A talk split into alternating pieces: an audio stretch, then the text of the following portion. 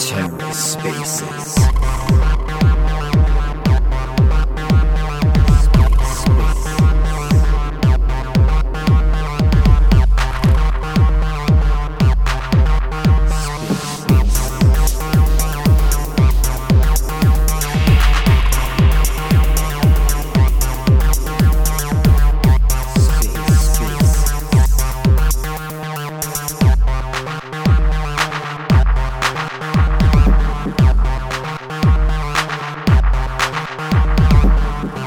And welcome to The Ether. Today is Thursday, February 9th, 2023.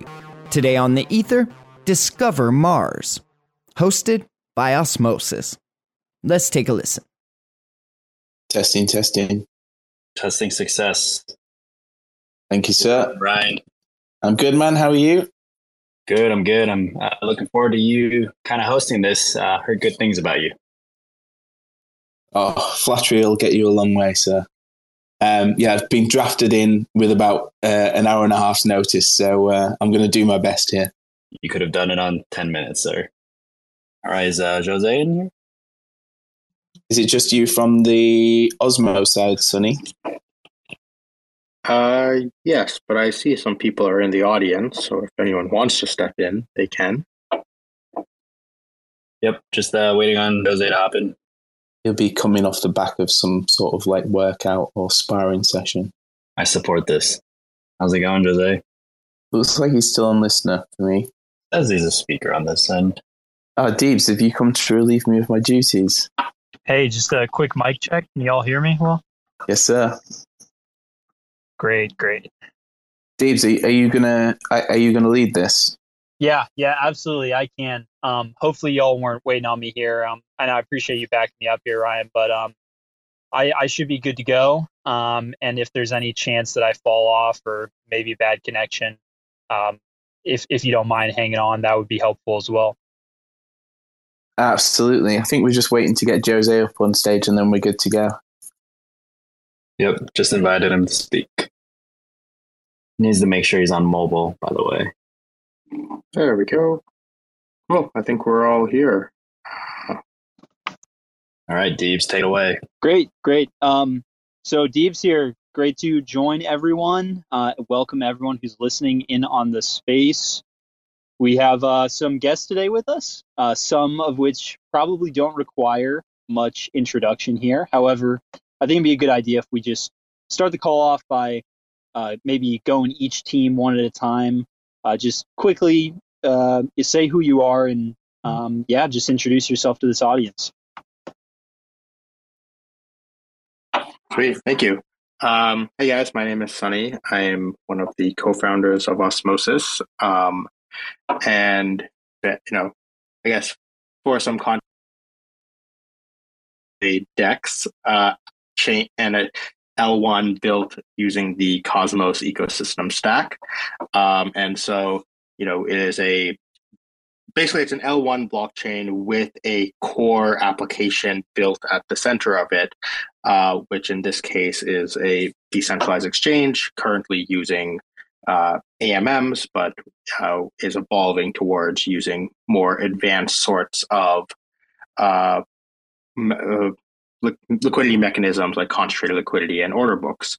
Um, and as part of the, you know, actually, I'll, I'll, I'll, I'll save the rest for later. Yeah, that's uh, short intro. Um, yeah, we've been working on Cosmos in general for you know almost like six years now. So excited here as you know. I think Osmosis was the fir- was unlocked one of the first like important DeFi primitives in uh, Cosmos, which was like Dex, and I think Mars is going to lock like the next big DeFi primitive here. So yeah, Did we lose Jose there?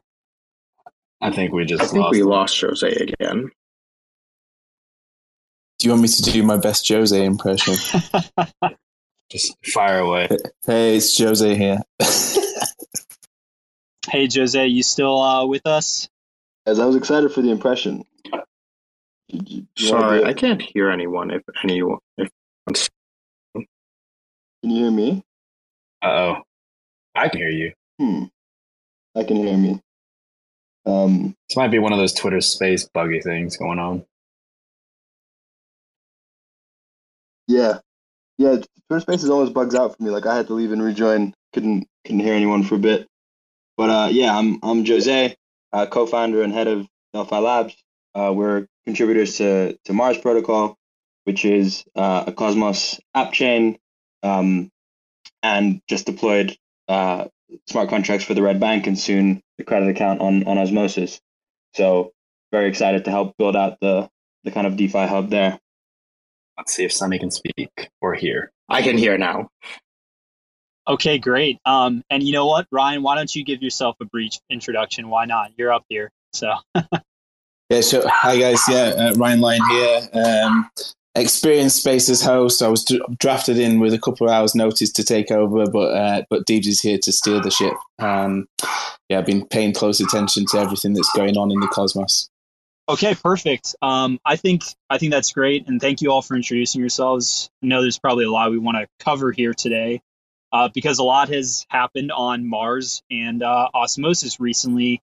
Uh, notably, right the the launch of Mars' first outpost uh, on Osmosis with the Red Bank. So I think this is probably a pretty good place, a natural place for us to start here.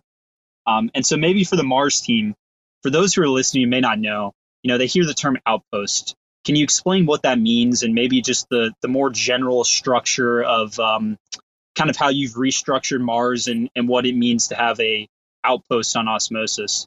Yeah, sure. Um, so what what it means that the metaphor I normally use is that of sort of a bank headquarters versus a bank's branches, or kind of any company's headquarters versus the actual branches. So Mars Hub is kind of the headquarters. It's where governance happens, where where staking happens. It's where fees flow back to. Uh, kind of the administrative hub that coordinates everything, and then the outpost is kind of like the the bank's branch, right, where where the lending and, and actual sort of banking activities happen. Um, so the, the the red bank is deployed on, on the outpost so that it can kind of compose synchronously with with uh, primitives on osmosis, like swapping, like LPing, um, and then everything is coordinated from the Mars hub using uh, IBC. don't know if Sunny, you want to add anything to that because it's different from the osmosis outposts, which are like um, where where liquidity actually gets gets funneled back to osmosis L1. Yeah, the outpost, uh, when we refer to outposts on Osmosis, it's referring to something a little bit different. Uh, we, we kind of just uh, copied the nice nomenclature you guys came up with. Uh, but yeah, it is definitely something different where it's more of a UI level thing or a UX level thing where it's like, hey, um, you know, you can do swaps from, uh, let's say, Juno uh, and trade assets on Juno over IBC on Osmosis, but th- there's no actual liquidity being stored on the Juno chain with Osmosis Outpost. They all the liquidity is aggregated in one place. Um, and so, you know, this difference with like uh, how the Mars uh, does it is like, you know, sort of first for some history, like, you know, we actually kind of like came up with this design uh, design like together where like uh, back in you know after uh, the whole Terra collapse and stuff was chatting uh, chatting with Larry from Mars for, for a long time about like uh, you know how I imagine like lending protocol app chains working and like r- this question of like okay where does liquidity where does a lending protocol where should a lending protocol be keeping its liquidity? And what we came to the conclusion was it's important to be for it to be synchronously located with dexes uh, where the because if you want uh, margining capacities right uh, you want this to be synchronously composable because otherwise you actually have like situations where people can like front run you um, and also if you want to do some of the cool more like credit account sort of stuff that mars supports you need that sort of like synchronous um, thing. So it, it's, it's ironic that like you know i especially talk a lot about like asynchronous composability and why that's like the you know future of like interchain communication and but I this actually is one of the few cases where we've come to where we I've sort of uh, we come to the conclusion that actually having this synchronous liquidity is extremely important, uh, synchronous composability. So yeah, that's sort of how you know, through a lot of discussion, uh, we kind of came up with this like uh, outpost architecture. Okay, great. Yeah, and and you know, you, you brought the term up a couple times, and so maybe it'd be a good idea for the audience. Um, do you mind briefly explaining, if you can, at a high level, what uh, synchronous composability is?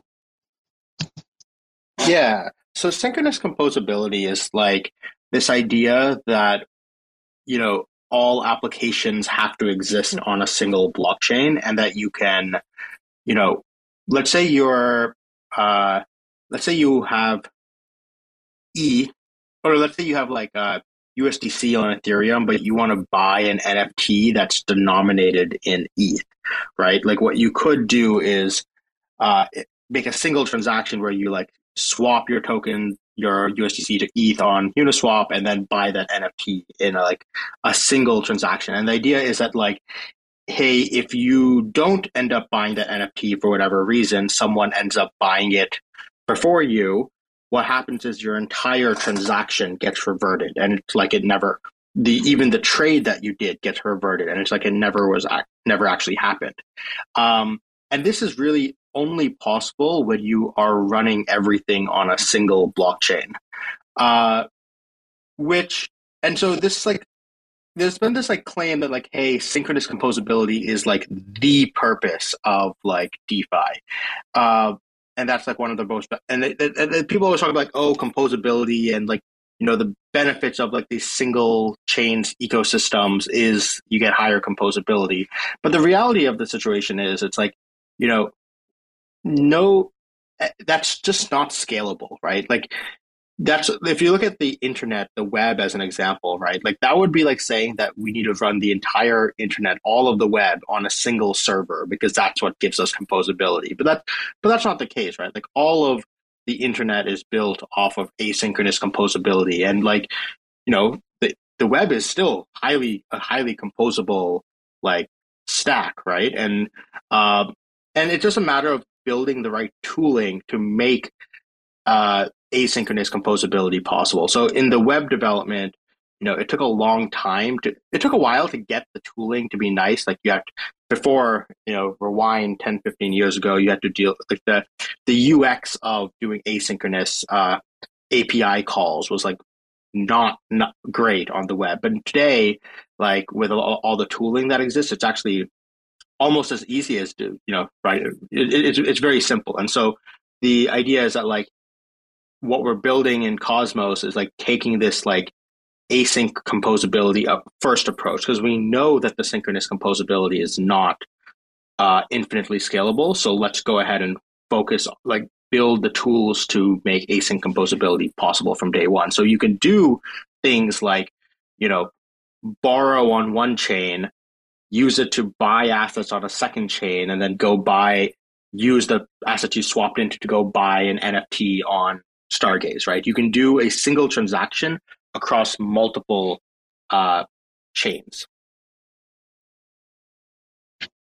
Yeah, I think that's great, and and it, I didn't even think about it um, really until y'all mentioned it in the call today. How it could be confusing for some people the idea of you know osmosis outposts, which you talked about, Sunny, um, and kind of the the intent there, and then also the the deployment of Mars outposts on osmosis. So I can see how that's definitely confusing. So I think that's great that y'all were able to kind of um, explain those a little bit for the audience. Uh, and, and, so I guess we've maybe circled around this question a little bit, um, and maybe we've answered it for the developer side, but but for users. Um, so you know when you think of like having this, and I'm referring to the Mars outpost on uh, on Osmosis. Um, how does it affect users, right? Like you know, how would you explain to a user what the advantages are to them as opposed to just, you know, having it all centralized on one Mars hub? Uh, Jose, you want to take this one? Yeah, sure. Yeah, sure. Um, so I think the the the benefits of synchronous composability is just speed, right?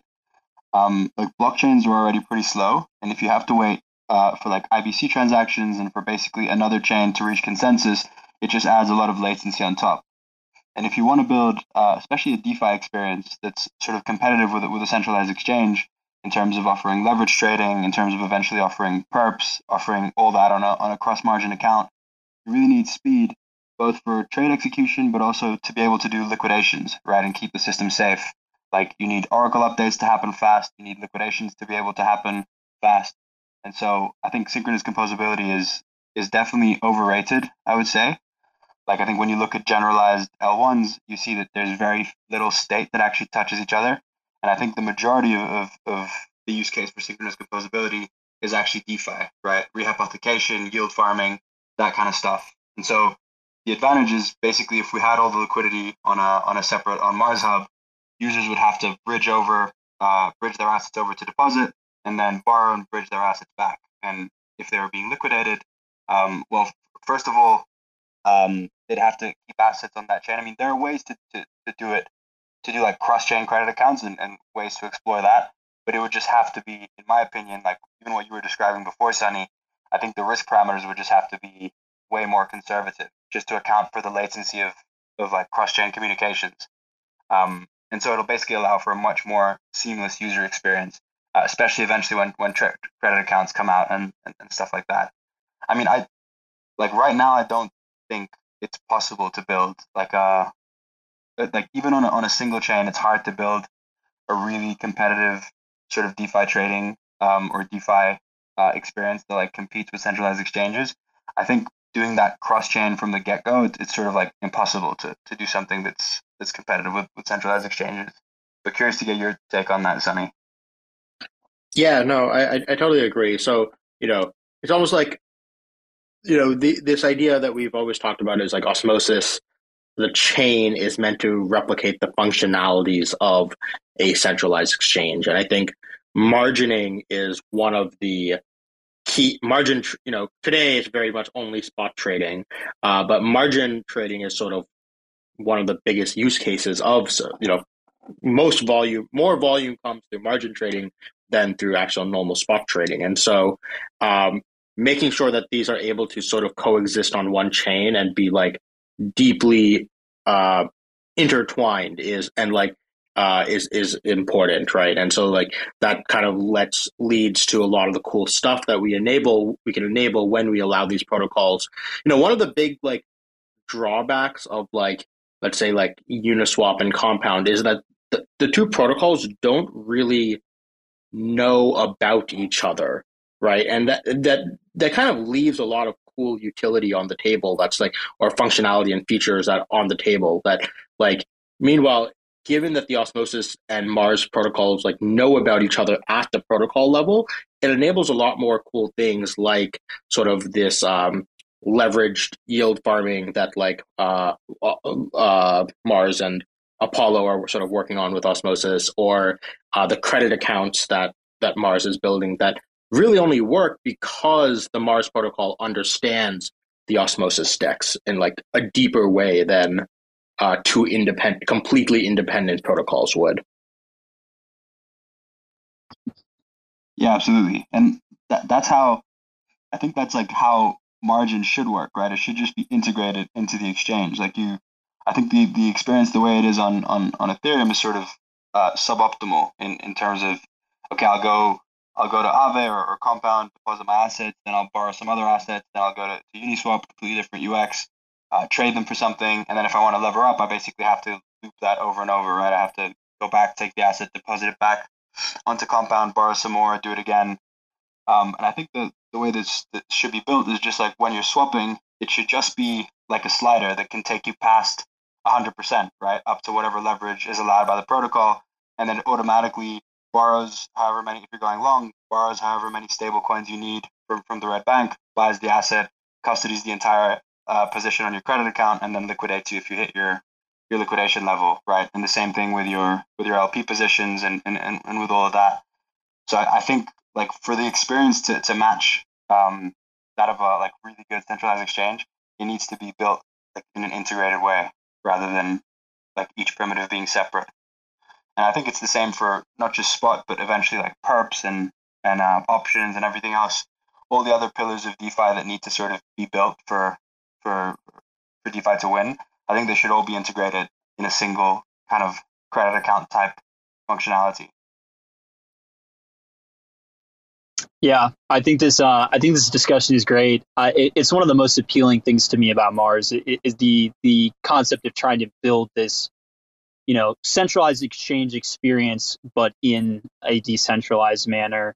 Um, so, I think that um, one thing that was kind of pressing on my mind a little bit here, though, was you know, with it being um, integrated with Osmosis, and I think some other users I've seen these questions come up. How much of it should we expect um, the like the front end to be built into Osmosis, um, or is the majority of it, you know, access to the red bank and things like that, going to um, just exist um, on Mars, but on Osmosis, if that makes sense, like on the Osmosis outpost, but through Mars's own UX?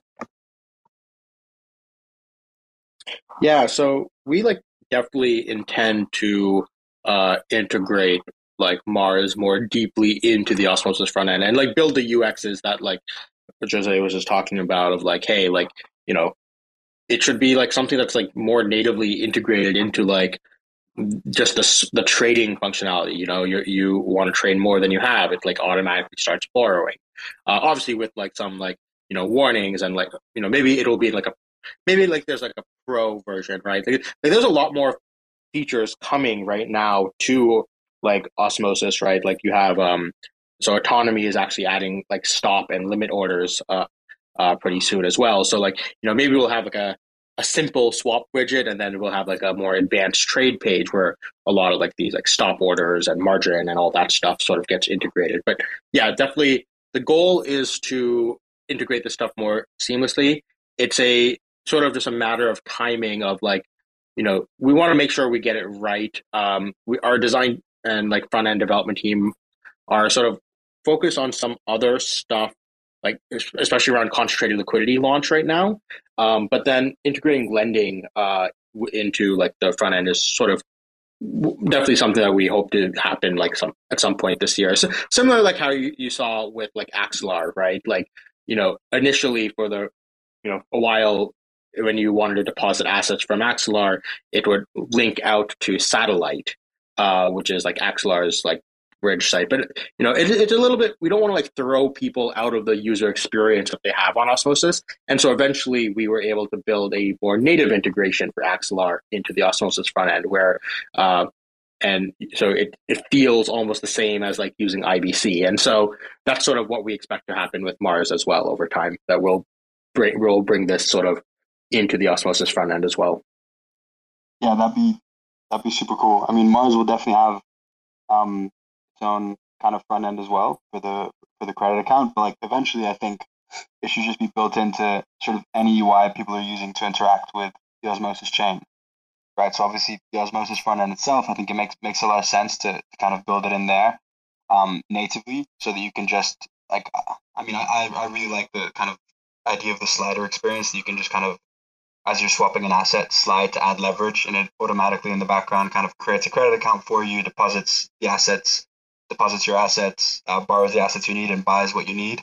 Um, but obviously, you, you want to make sure that, like you said, it's an advanced feature, and that also users understand what's actually happening in the in the background, right? And that's sort of how it works on on um, centralized exchanges as well. Um, so uh, I think something like that makes sense, and even like wallets, you could imagine having uh, the ability to like mint credit accounts for users and, and, and have them take on leverage, right? Or if you don't have assets somewhere to to to buy something, having that option there where you can just borrow it, um, like rebalancing options using credit accounts. I, I see them. Um, I see a lot of kind of different protocols being able to leverage credit accounts and build it into their own front ends. So I, I think this is this is a good natural turning point here to to start diving into. I mean, we already started doing it, so hopefully we didn't lose some people. Um, if you didn't know what credit accounts are, um, or really their plans with leveraging, we're going to get to that. Um, so maybe the next question would just be, um, can you talk about the next steps for Mars? Um, and, and maybe we can go sequentially. I know you released your graphic. You talked about the fields of Mars, and you've been referencing the credit accounts. Um, maybe just a little bit on what's on the horizon um, and I, I know I have some questions around that too. Yeah, for sure. Um, so the red bank's now been deployed. I think uh, caps are going to need to be raised, just given given what's what's happening right now. And there's a proposal on the forum that's being discussed to do that. That's probably the next step. Um, and then after that, um, so leverage yield farming or Fields of Mars goes live, which will use the, the credit accounts, but kind of a limited version of the credit accounts that doesn't allow for the for the cross collateral function.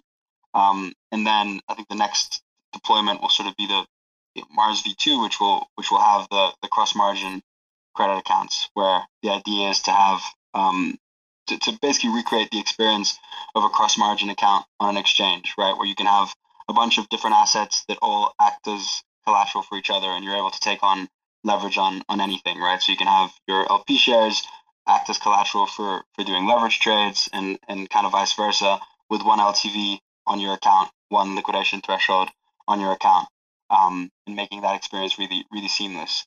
Obviously, that have to add use cases kind of one by one, starting with margin trading and, and leverage yield farming on major assets and, and kind of very conservatively, but then kind of adding, you know, more and more functionality as, as, as we understand the system better and as um, liquidity and also increases on chain.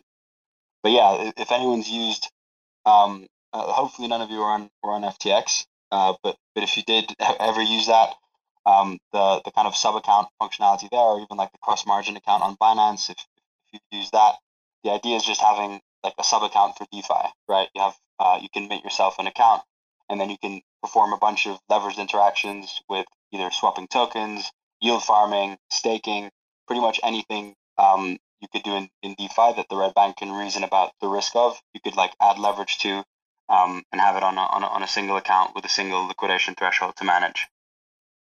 Sunny, you want to add anything there? I know you you you, you understand it super deeply too. Um, no, yeah, I think that's that that sounds about right. Um, yeah, I don't think I really have anything to add. No, and and that's and that's a great overview, um, Jose. I think I think one thing that may be a good uh, point of clarification too for those who are, who are listening. Uh, you know, they, they hear leveraged um, yield farming. You know, kind of like the borrowing that's happening on Fields of Mars. Um, can you can you talk a little bit about how that's different um, than the red bank, right? So like, how is you know the average user might be like, how is borrowing using Fields of Mars um, different or advantageous as opposed to just standard borrowing using um, the red bank? Uh, the, the basic difference is that the Fields of Mars or the, the leveraged yield farming uh, accepts the LP tokens as collateral, so allows you to, to, to take on more leverage. So effectively, you could, um, let's say you you have 100 Osmo, uh, or, or just you have Osmo and you want an LP, you can borrow the entire other side of the LP, so the, equivalent amount of, of stablecoins or Atom, and then um, LP with with a single kind of LTV on that. Whereas with, with the Red Bank, you'd have to kind of recreate that, you know, by like having Osmo there, then borrowing uh, stables, and you'd never be able to get more than like you'd never be able to get more leverage than what's in the than what you deposited, right? I think so. That I didn't explain that too well, but the basic difference is that the LP tokens in the in the leveraged yield farming case can be used as collateral, whereas uh, on on the red bank they can't. I see Larry's in the in the audience. Uh, maybe we can bring him up well, to, to explain as well. Yeah, I mean we can absolutely, and um, if he wants to, we don't we don't mind bringing him up. But I think I think I understood what you were saying, um, and it seems kind of like your your more general point here too is that because you know certain contracts or you know actions really in this case with providing the LP uh, as collateral are whitelisted, um, users can really uh, borrow and leverage more. Um, it, is that is that a fair assessment? I mean, I know in this case you're referring to osmosis, but generally speaking, yeah, yeah, that's it. Okay, great. Yeah, I just I just wanted to um wanted to make that make sure of that and also make it clear for the audience, right? There there's a difference there um, because it can get very confusing when we start talking about borrowing and leveraging and subcredit accounts and fields of Mars, a lot of different terms um, being thrown around. Uh, but the other thing I did want to ask, and this would be, I think, a good question um, for Sunny, uh, is there any, are there any like functionalities or like contracts in particular that you're excited about being some of those like whitelisted on Fields of Mars, like opportunities uh, for leverage yield farming? Um, I think like the the thing I mean I'm most excited about is this uh, ability to like take do leverage the way that centralized exchanges do it. So today, in let's say let, us go through the example of what what you would have to do if you want to take leverage on Aave and Uniswap, right?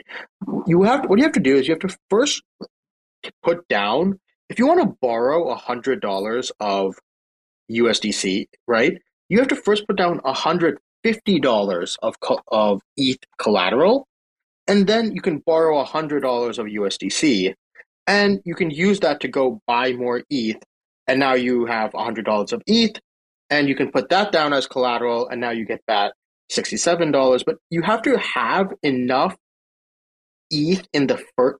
So if you if you loop this around, you can basically get yourself to um, sort of like a a three x leverage position. But you need to have that much initial ETH in the first place to even get yourself there, right? What the credit account enables is you can put down, let's say, $50 worth of ETH as collateral, or let's say Atom or Osmo as collateral. And what you can do is you can borrow $100 of USDC. So you, this is interesting, right? Because now you're borrowing more than the collateral that you put down. But how is this possible? It's because the, the assets you borrowed aren't just put into your account where you can go do whatever you want with them, right? There's limited things you can do with them. And what what will happen is Fields of Mars could whitelist certain pools that you're allowed to trade with. And so let's say you're allowed to trade on the ETH USDC pool on Osmosis, right? What you can do is now you have this $100 of USDC, you can trade it for more ETH, but because it's in the credit account, the Mars protocol always has the ability to liquidate the uh, assets straight from the credit account itself. So this is something that Aave cannot do, right? If it can't go into your normal account and liquidate assets, you know, from your balance, right? Which is why it requires this upfront over collateralization. While while Mars basically allows you to use borrowed assets as part counting towards your collateral requirements. And this is how centralized exchanges do it too, as well. You know, you put down your collateral and then you say, hey, I want to trade with 2x on this, right? And what it do- does is it gives you this like virtual uh, 100, you know, assets. And the thing is, you can't, but it's put into a margin account, right? You can't withdraw those assets off of the centralized exchange, right? If I put down, if I borrowed assets on uh, Binance margin, you know, which I would never do because I'm a U.S. user, I'm a U.S. person. Uh, but you know, you can, uh, if you do that, like you can't withdraw those off the Binance exchange. They're still in the Binance system, and they, that's because they need to be able to liquidate it at any point in time.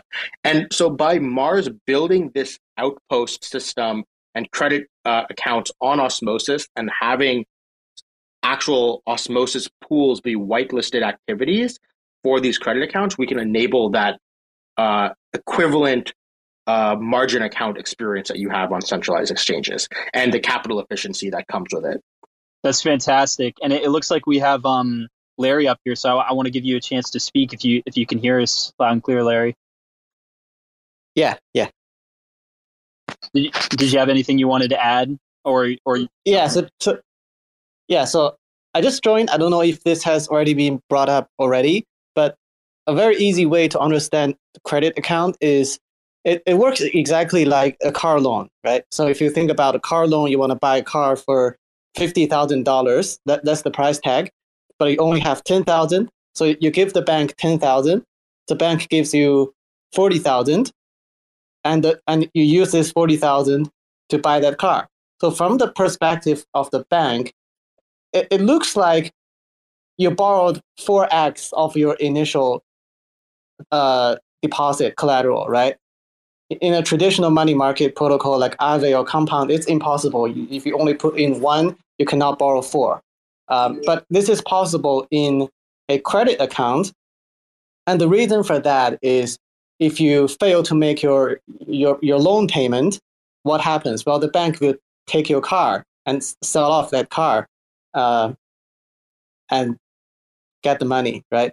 Uh, and that that is similar to what happens if you get liquidated on a credit account. So basically, in, in the case of the car loan, your car is actually the, the collateral.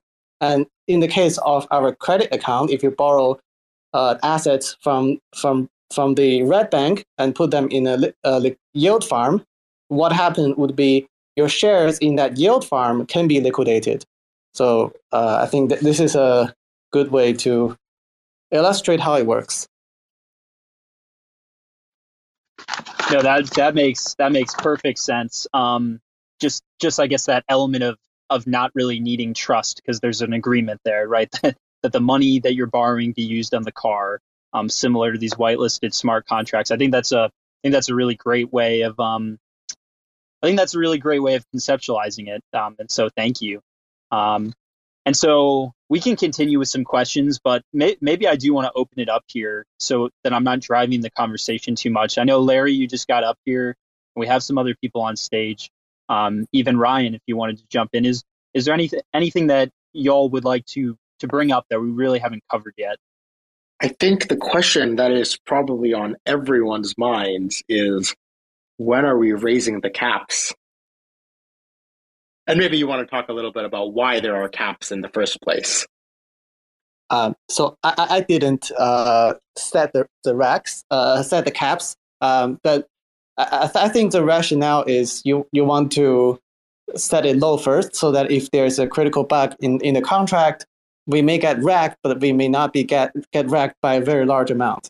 Um, another reason for setting a cap is um, the the cap should correspond to the available amount of liquidity in, in, in the market so that if the, the, the price of an asset drops, uh, there are liquidations. But if the available amount of liquidity in the market is very low, then these liquidations, uh, they sell the asset may result in the price to drop significantly, and that leads to uh, cascading liquidations which is a situation that nobody wants to see. So, uh, ideally, the liquidity in the lending market should not be very high compared to what's available in the DEX.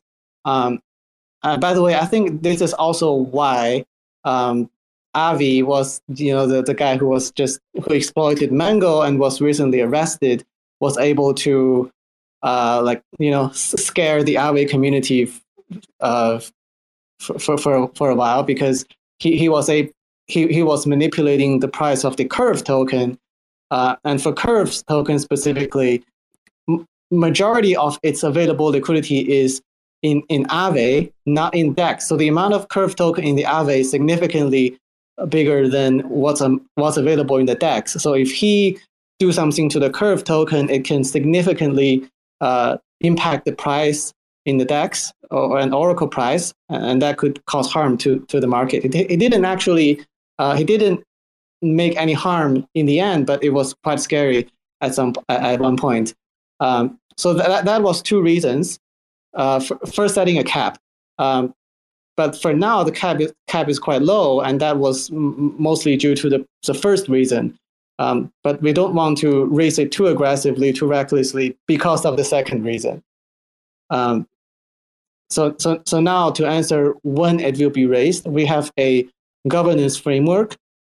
Basically, what it says is uh, in order to change something, it, it must be first, first posted in the forum uh, up for discussion for five days. And then there is a freezing period where uh, the discussion keep going, but the text of the proposal cannot be changed anymore. So that's a two-day freezing period. And after the, those seven days, it can be posted on on chain for voting, and the voting period is three days.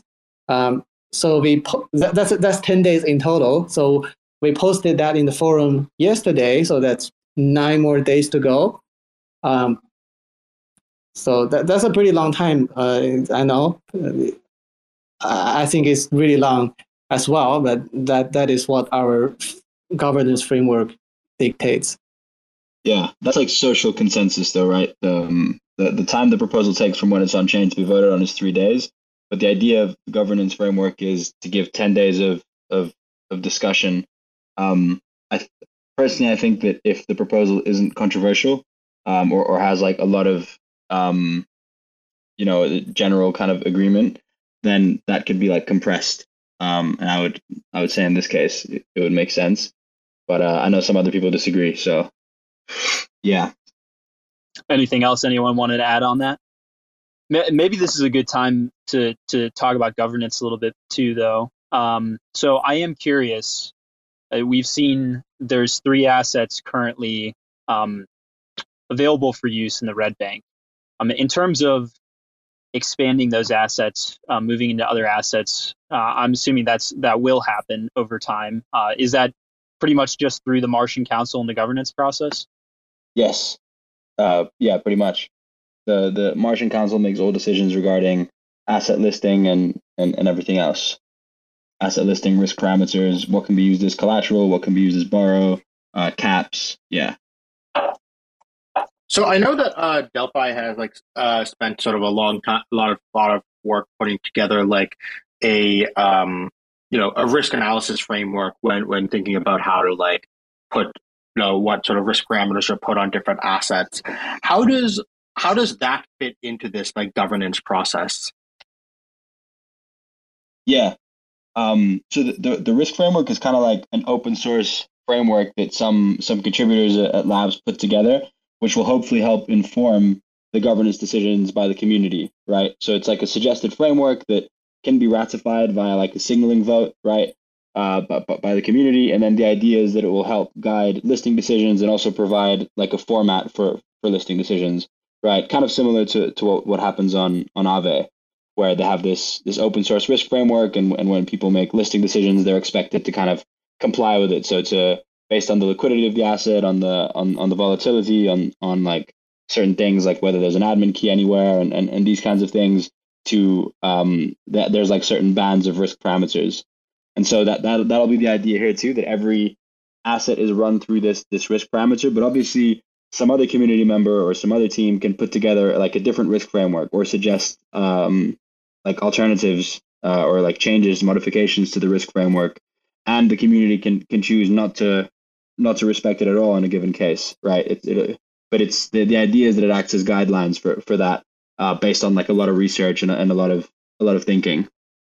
And like ultimately, the the Martian Council is incentivized to make good decisions and not not get wrecked because uh, their stake will be um, like one. There'll be obviously the insurance fund layer. So like if there is bad debt, which just means that um, like the protocol didn't liquidate a position fast enough, and now there's there's sort of the debt is worth more than the collateral. Um, and so some some depositors are, are, are left sort of um, with, with with less than what they started with. Then the insurance fund is the first sort of um, layer that's used to, to make users whole, and then the second layer is is Mars stakers, right? Uh, who who make make up part of the Martian Council, and they can get slashed up to thirty percent, uh, which is pretty significant, especially considering you know it, it, would cause a big move, and so they're incentivized to make decisions that don't like that, that kind of balance that that risk return. Um, and that's sort of learning, I think, from other commu- projects and communities on, especially on Ethereum, where where governors had no had no skin in the game, and so it was a bit of a wild west in terms of listing assets and even like taking bribes from communities to list those assets and and, and stuff like that. That's uh yeah, that's very interesting. Um, just that that point of the stakers having skin in the game, because admittedly, when I was looking at some of these strategies that could be employed, um, just how complex they could get on a uh, sub credit account, one of these rover credit accounts, I, I was thinking to myself, like, how degen could this get? Um, and so I, I guess what you're really saying there is like, you know, the Martian Council, you know, has some, um, there's an accountability feature here so that they, we are making sure we're approving things that are, I guess, um, risk is taken into account when it comes to liquidations. Yeah. I mean, this stuff's super risky. Like, as uh, Larry pointed out there was the Avi attack on on um on Aave, and, and he actually posted another attack which would which would manipulate the price of Ren. And both those attacks, uh, Aave had been exposed to for like over a year, um, and they, they just hadn't been exploited by anyone. And obviously, they're they're easier to do in, in that in those market conditions because liquidity had dried up and stuff. But ultimately, someone with enough capital can manipulate the price of, of any asset, right? And and so it's it's really important that the that, that the red bank kind of makes good risk decisions there. Um, yeah, and in terms of what assets to list and, and, and risk parameters and, and also like caps, which is really the only way to stop some of these attacks. I also just want to, um, you know, we're at 50 minutes in, um, and so I want to make sure the community knows uh, at, at, any point um, if you would like to come up and ask a question, especially given that we're in the last 10 minutes here. Uh, feel free to raise your hand, uh, and we will bring you up so that you can ask your question. Got a lot of great speakers up here. Um, so I, yeah, oh, go ahead, Jose. Yeah. Oh yeah, go ahead, Dave. I know. While we wait, I think Sunny made a really good did a really good explanation of kind of credit accounts, and I also think it's interesting to kind of uh, talk through the just the differences between DeFi lending generally and why I don't think it's actually lending. Um, because like in, in the real world, lending is actually just like a legal process, right?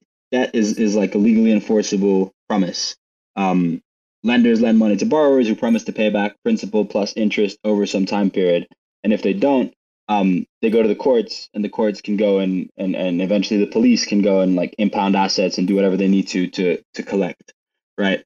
But in, in DeFi, there are no courts. There's no identity. There's no you know credit ratings. There's, there's no bankruptcies, and so it's more like a system. There there's actually no enforcement either, right? There's there's just a system of incentives, and and so the dynamics of lending become become very different. Like in, in TradFi, enforcement is super expensive. You have like liquidation, as we're seeing with, with FTX and, and everything, right? There's these liquidations are messy, time consuming legal processes. And so you don't want to lend to any random schmo, right? You want to make sure that they're that they're trustworthy and there's a lot of time that's spent establishing trust in your counterparty, doing KYC, doing background checks, assessing business plans, all of this. And so the high cost of enforcement means high cost of establishing trust, which also means like higher interest rates. Um, and in, crypto, it replaces that enforcement function with just a system of incentives, right? There's no court that's going to go collect. It's just um, a system of on-chain liquidation incentives. And so I think there are two elements that kind of combine to make to make this different. The, the first one is just smart contract lending. The fact that in the real world, I lend to a counterparty who can go and like blow it all on like uh, hookers and blow. Whereas in crypto, I can lend to a smart contract who, who can only do one thing, right? And I can reason about what that thing is. And provided there's like some form of liquid collateral that symbolizes that activity, I can also like liquidate that very easily, right? And I, I only need to really examine the contract and look at the liquidity and, and volatility of the asset. So it's it's much more trustless. Um, and so I, I think it's like something different. It's not quite lending, at least how we know it in the how we how we kind of understand it in the traditional world.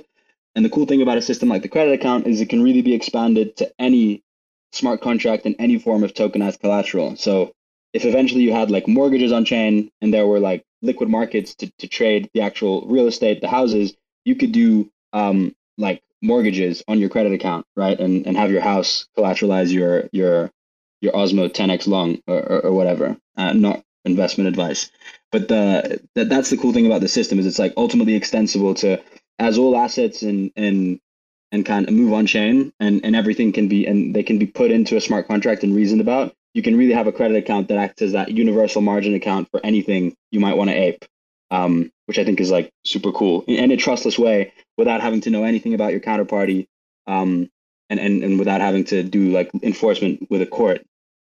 Yeah, that's um, it's definitely amazing, and and I I think you really hit it on the head with that enforcement piece.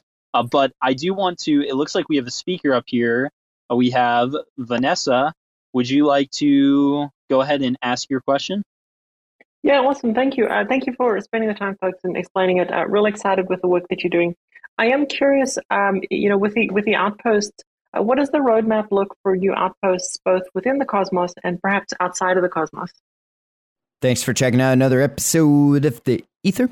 That was Discover Mars, hosted by Osmosis, recorded on Thursday, February 9th, 2023.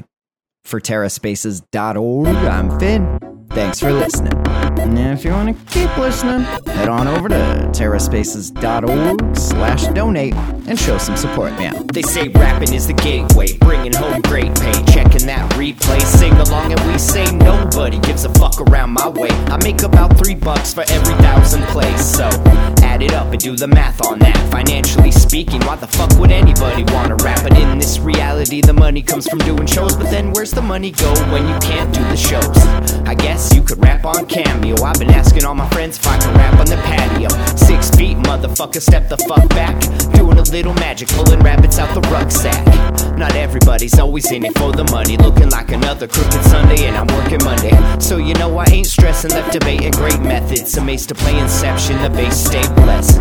See, even with these huge sums of overall royalties, huge sums of money that go to the record label per playback can seem insultingly small. Many rights holders are making around three quarters of a cent some portion for the actual can't artist. Even say they're making, can't even say they're pennies, pennies per play.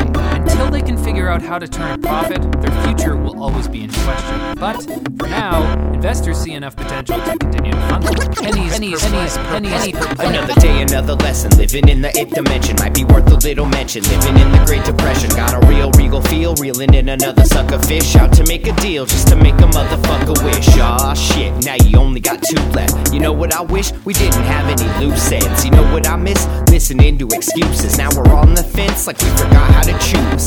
That's what happens when people don't know what's true. In the dark, eating bullshit up like a mushroom.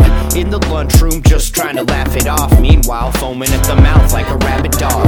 Like a fake mating call at the zoo. It's looking like the view is getting disappointed too. I'm working on the new shit, trying to produce it. It's what I'm willing to go through when I'm making my music.